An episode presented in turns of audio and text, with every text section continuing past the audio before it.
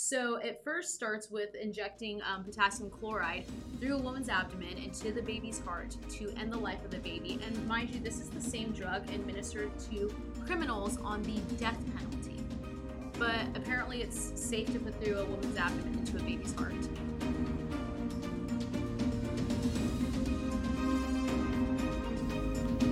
Welcome to Coffee, Culture, and the Capitol with Sophia and Greg. Everyone, and welcome back to the podcast. We have some fun things we're going to talk to you all about today. We have an update about DuPont clinic, the all trimester abortion clinic. We talked to you all about it last week about the event, and we have an update to give today. It's a good it's a good report. A good report, yes. As well as we're going to talk a little bit more about Sonja Shaw, the Chino Valley Unified School District Board President. She's turned into a national hero. Yes, as well as we're going to give some more updates about our event that is now it's officially this month. So two weeks away about two, two, two and a half weeks, three weeks away. so make sure to start making plans to get to Sacramento, but we'll dive into that at the end and give you all information. But first, DuPont Clinic. You had a fabulous time, I heard. Yes. I watched it online, but you went down to Beverly Hills, which yes. is usually a fancy place that uh, the world goes. Uh, mm-hmm. Has a great reputation, but they have had something terrible that was planned uh, for their, that area. So why don't you tell us all about it? Yeah, well, mentioning Beverly Hills, I grew up in Southern California, and so my friends and I would go to LA for the day and things like that. And I never thought I'd be going to Beverly Hills not just for a fun brunch or to go get coffee with friends I never thought I'd go out there to protest on the streets on the steps of what was set to be an all trimester abortion clinic. Now, all trimester abortion. I don't think people usually know what that means, so why don't you explain? Yeah, so obviously, abortion is one of the most controversial issues of our time. Uh-huh. And when you think of abortion, there's some people that say, no, no, I'm pro choice or I'm pro life, but most people can get together um, and state that they are against third trimester abortion. And so, for those of you that are listening or watching or aren't familiar with third trimester abortion, that this clinic is willing to kill children, kill babies in the womb up to 31 weeks and six days. So, at 31 weeks and six days, a woman is over seven and a half months pregnant. A baby is viable outside of the womb by 22 weeks. So, mm this baby now that they're willing to kill has been viable for nine weeks outside of the womb. So a lot of times when a baby is born at 22 weeks, obviously, like you don't want a baby to be born at 22 weeks. It'd be great to go full term, but a baby can survive outside of the womb at 22 weeks with medical help. And normally it'd be safer for the child to be in the womb. But if this clinic were to open in California, it would actually be safer for the child to already be born if the mother was abort, uh, abortion minded and was thinking about killing the baby because they're not going to kill the baby once it's born. That's right. Now, California has done late term abortions before, mm-hmm. but previously, uh, any baby that um, was viable, there was supposed to be, you could only abort a child, kill a child in the womb if it was viable for a couple reasons. There had to be a, a threat to the health and safety of the mother you know that could be broadly interpreted as mental health but uh, since uh, california passed prop 1 uh, it guaranteed uh, protecting abortion through all three trimesters and so that viability standard no longer uh, mattered so this this was going to be the first they call it at will mm-hmm. late term abortion means you could take kill your baby past viability for any reason. They just wouldn't even ask the reason. Mm-hmm. And to touch on what you were saying, once the baby, when the baby is viable, so 22 weeks, uh, you never have to have an abortion to save the life of a mother after 22 weeks. Well, in general, but just for the broad understanding, after 22 weeks, because the way a third trimester abortion looks, it's a three day process. So it first starts with injecting um, potassium chloride through a woman's abdomen into the baby's heart to end the life of the baby. And mind you, this is the same drug administered to criminals on the death penalty. Wow. But apparently, it's safe to put through a woman's abdomen into a baby's heart. Once the baby has been killed from that. They then administer labor inducing medication to the mother to then have her give birth to her dead third trimester baby. And it's about a three day process, and there can be lots of complications. So, either way, the mother is still giving birth, but now a three day process to a dead baby. So, if the mother's life is in danger, why would you not just induce labor and have her give birth to her alive child that can survive and is viable outside the womb? Yeah, makes no sense. Makes So- no sense at all. that's the clinic that was going to open up in Beverly Hills. They announced it last October, and we posted something about it right away. And Survivors of the Abortion Holocaust, another pro life group, they've been posting a lot about it. And they decided to have a summer of activism where they were DuPont Clinic was their main focus. They were outside of it for about two weeks, praying, passing out flyers, going to people around Beverly Hills. You know, they're just it's a block or two off of Rodeo Drive. So they're going down there to all the stores, telling everyone about it. And one of their big final events was this prayer and worship protest that we told you all about last week, and I went to this Saturday. And we live streamed the whole event on our Facebook page, so you guys can also check it out there. But we all went to prayer to pray, worship, and protest the opening of this clinic. And we started off, there was I would say there's probably 800, 900 people there. And we did a couple worship songs. And then the outreach director at Survivors of the Abortion Holocaust, Tim Clement, he got on stage and he read an email that they received the night before the event. And he informed everyone that the deputy city manager of Beverly Hills indicated that the building owner rescinded DuPont Clinic lease. So we received the news that DuPont Clinic will not be opening up. And immediately it was just like tears of joy, people just praising and worshiping. And it turned from a protest to a prayer and worship um, Celebration. celebration. yeah. And so I was able to speak at that, and I'll show you guys the clip. But what I think was really cool is none of the spe- even though survivors found out the night before, none of the speakers even knew about this news. So Pastor John Randall from Calvary South OC, he was there. Um, AJ Hurley, which I believe he knew because he was helping put on the event with survivors. Seth Gruber from the White Rose Resistance. And there was a couple other speakers. No one knew that the clinic was opening. So, you know, you go in, you're okay, what am I going to talk about? I'm going to talk about how this clinic needs to be shut down and all these things. You had your speech all ready. yes, all ready to go. And then they're like, surprise, like, it's not opening, which is great news. Like, I would take that and have nothing to say, like, all day long.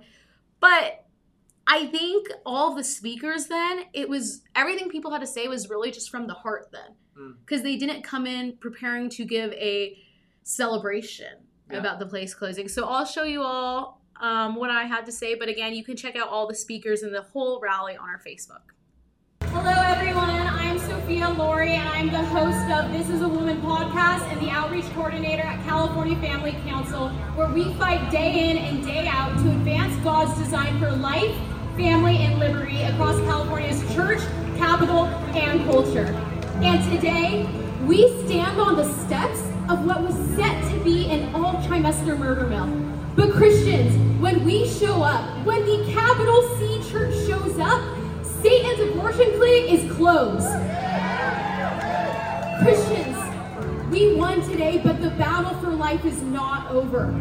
Here in California, our governor and our legislators have done all they can to push, promote, and legalize the dismemberment of innocent children in the womb. Every day in California, we must fight for life until abortion is unthinkable and unimaginable. We must make sure our legislators know that no matter what they think, Californians are pro life. We cannot change the hearts and minds of our legislators, but Jesus Christ can. So today, let's pray for them. Lord Jesus, Father God, we just we thank you for the win and we celebrate what has happened here today.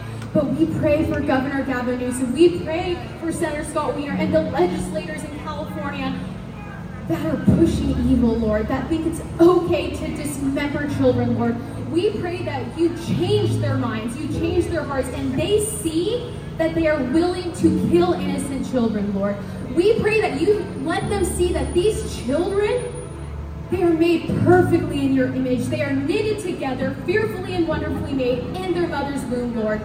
Lord, today we pray right now that Governor Gavin Newsom feels on his heart and sees on his mind that what he is doing in California is evil and wrong, Lord. And Lord, we pray and we know we will win this battle. Good job. Thank you, thank you. It ended up being, like I said, a great event, a great time to celebrate. But as I mentioned, like on when I was speaking, the fight for life is nowhere near over in California. So continue to follow along with us. We'll we have our March for Life we host. We have our date set for next year. We'll be announcing that soon. And just follow along for updates about legislation that's attacking life. Great. Um, well, wanted to shift topics uh, a little bit.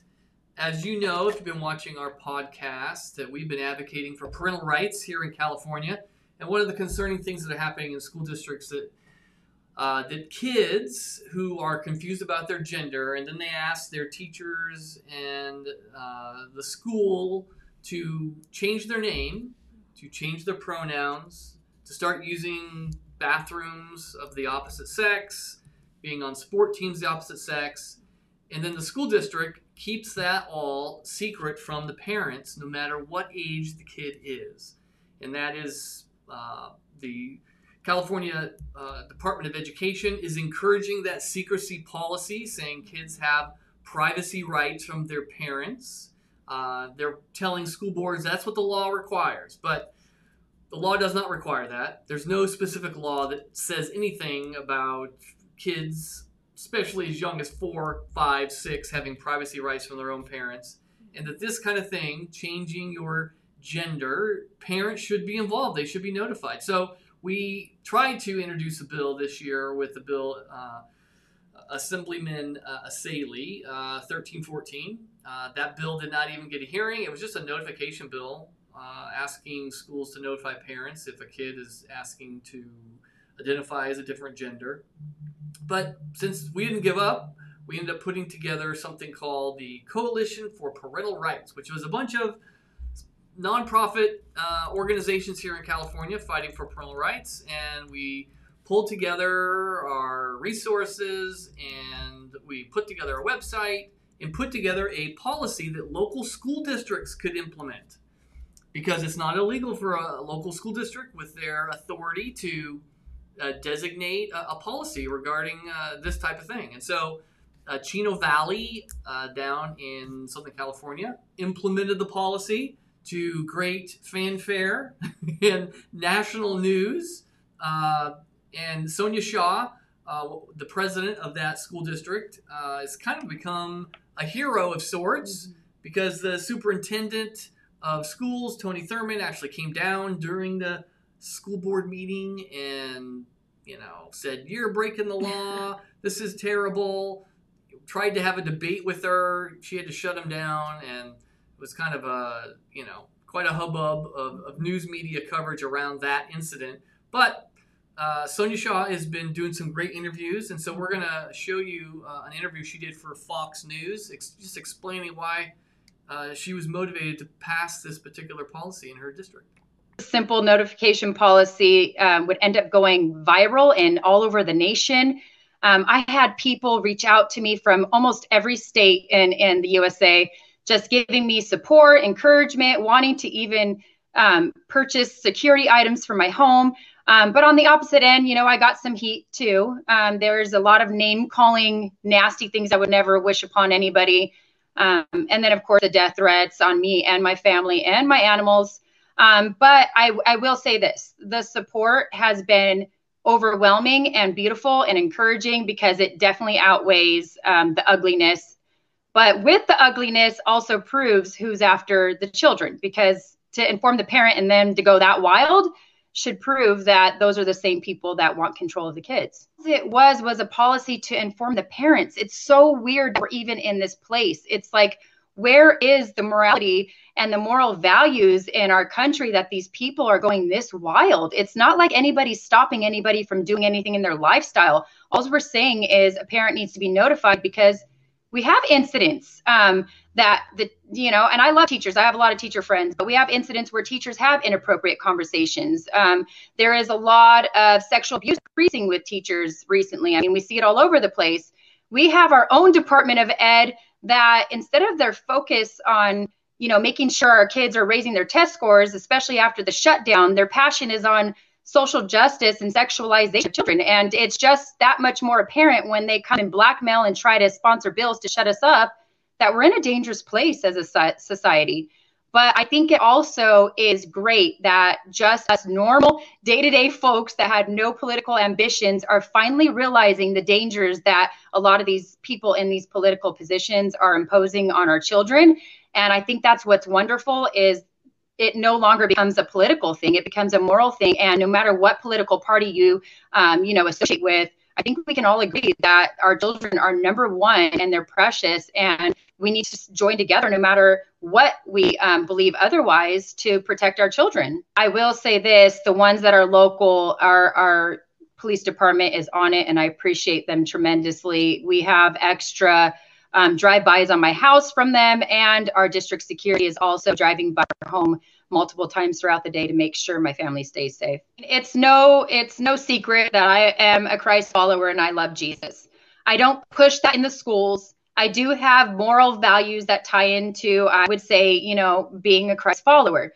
But here's here's what I say. Local churches do play a part because this isn't a political thing this is a moral thing and if you if you are a believer you know this is a spiritual battle you know that when people are saying they're going to kill you and they're after the kids, that is an evil, demonic, spiritual battle. So here's what I do say local churches can and do play a part. Am I appreciative that our local one of our local church stepped up and are praying for me and offering support and you know any kind of resources that my family need? Absolutely. That's what happens when you unite together. Right?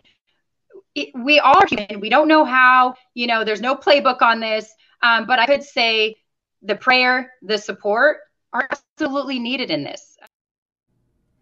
That was a great interview.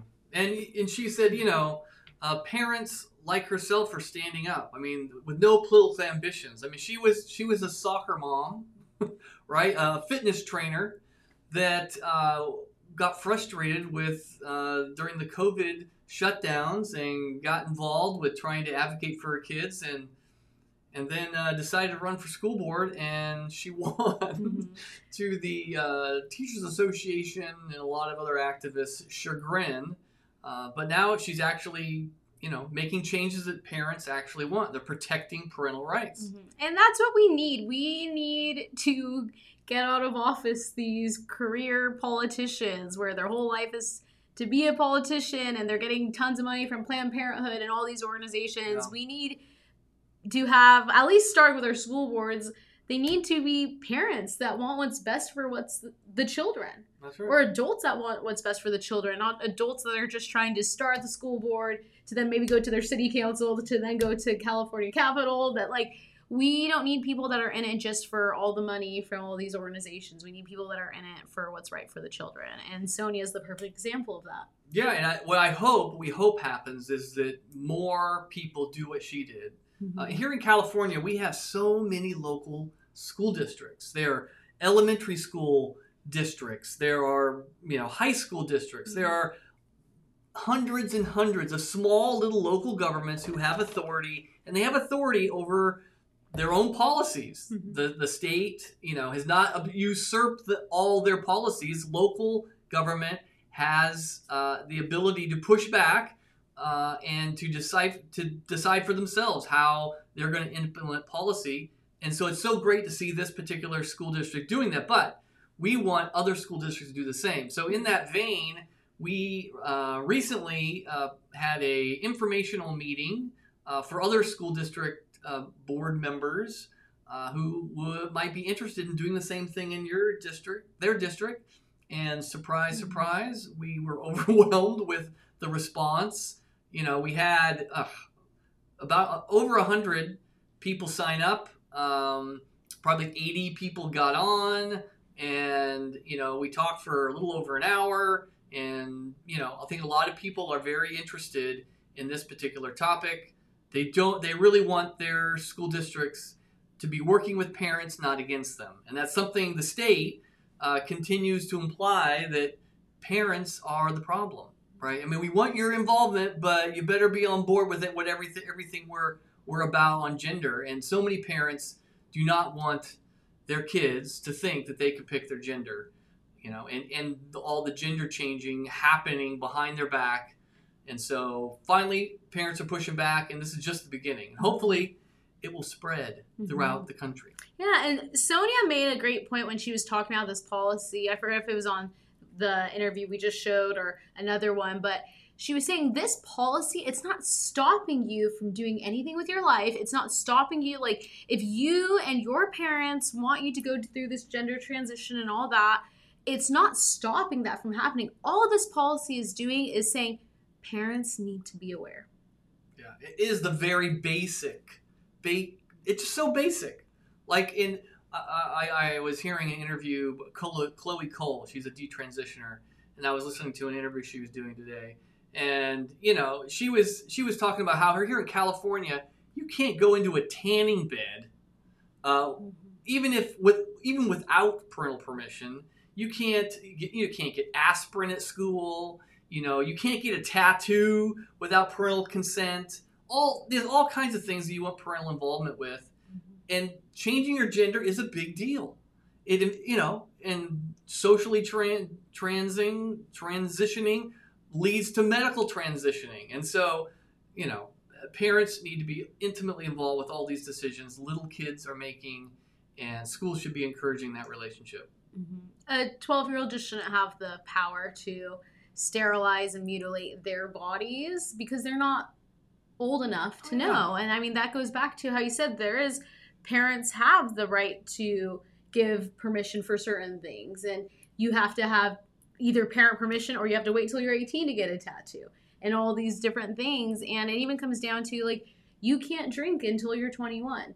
You can't Even vote until you're 18. want you to Exactly. and I mean, your brain's not fully developed until you're 25. So your brain's not fully developed, but and how old do you know yeah, my, my I'm two years out from my brain being fully developed, but but like your brain's not fully developed till you're 25, but at 12 years old you should be able to cut off healthy body parts. Yeah, make that make sense. But also back to what Sonja was saying, she talked about there's been some threats against her. We showed a clip of her last week talking about death threats against her. And we just received news that the um, person who was the suspect about threatening violence on Sonja was arrested, and she was a 50 year old, two year old woman living up in Berkeley. So, mind you, if you're not like super familiar where Chino is in Berkeley, like Berkeley's up here in Northern California, and Chino is down in Southern California, and she was, I don't know what this lady was thinking, but she's been arrested. There was another threat against Sonja, but that threat was out of state, so they're kind of figuring that out right now. But because the Berkeley one was in state, they've worked with local authorities, and she's been arrested. And that just goes to show, like, you can't be threatening people. You can't be threatening elected officials, their life. Like, there are consequences. Well, there should be. I hope this, you know, uh, threatening somebody's life is a serious thing. Um, it is. It's a form. It's a form of uh, scare tactic, uh, terrorist type of thing. Put fear in people's hearts. It, it- you know, if they do this, why? Because yeah, they're they're targeting her, but they're actually targeting all the other school Mhm. board members in the rest of the state who don't want to have to put up with death threats.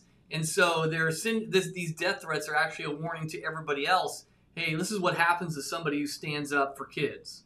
Well, and it's also so interesting that the people that are giving death threats to Sonja Shaw because she wants parents to be informed about what's going on in their children's lives.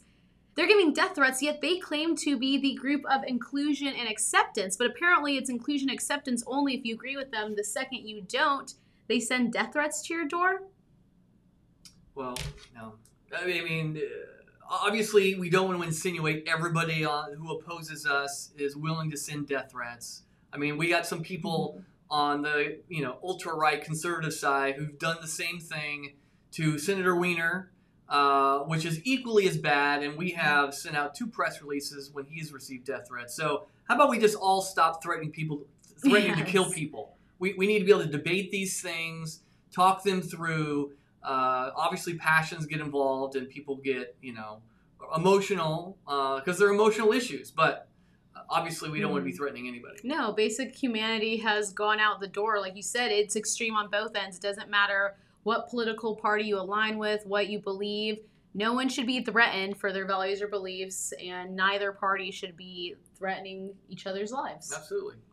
But that's. Oh wait, we do have one last One thing to last talk about. thing. Um, we talked about this before, but you know we've been talking about a lot of parental rights. Well, we have an event coming up at State Capitol on August 21st. It, we are joining forces with Real Impact and uh, Capitol Resource Institute with the California Family Council, and we are throwing a parental rights rally on the 21st on the west side steps of the Capitol and a lobby day. And so we are going to be training people how to lobby. We'll break you up into groups so you can go lobby your legislators in the office building, which is right next to the Capitol. And then we're having a rally um, with Pastor Jack Hibbs uh, and a lot of other great speakers. Yeah, Sonja Shaw, who we've been talking about. She she'll will be speaking. there. So if you want to see her in person, uh, she will be uh, joining us. And so it should be a great event. And if we want to send a message to the legislators before they make their final votes on these bills, and there's a bunch of bills threatening parental rights, we need to show up in mass. Mhm. And so I hope thousands and thousands of people will realize this is the time to say enough is enough. Uh, we got to make a, a stand and, and speak out on our parental rights, or we will lose them. Mhm. And I mean, I couldn't think of a better time to come up to the Capitol. The legislators are just coming back from their summer break. They're going to be making their final votes on some of these bills soon. Yep. You're going to have the opportunity to learn how to lobby from people such as Greg and Karen England with Capitol Resource Institute have been spending years and years lobbying at the Capitol and know how to do it so well. You're going to have the opportunity to hear from some of the biggest key leaders and warriors in this fight for parental rights at the Capitol. You can tour the Capitol after the event. You get to hang out in Sacramento. There's tons of great coffee shops around here. Like, it's just going to be a great day. It's going to be a historical day if we can get thousands of people up here. Yeah. So, book your flight, plan your drive, get your hotel, get up here, and defend parental rights because, I mean, I've said it on here before, but we need to stop complaining about what's happening in the Capitol if we're not voting, if we're not making our voices heard, and if we're not showing up.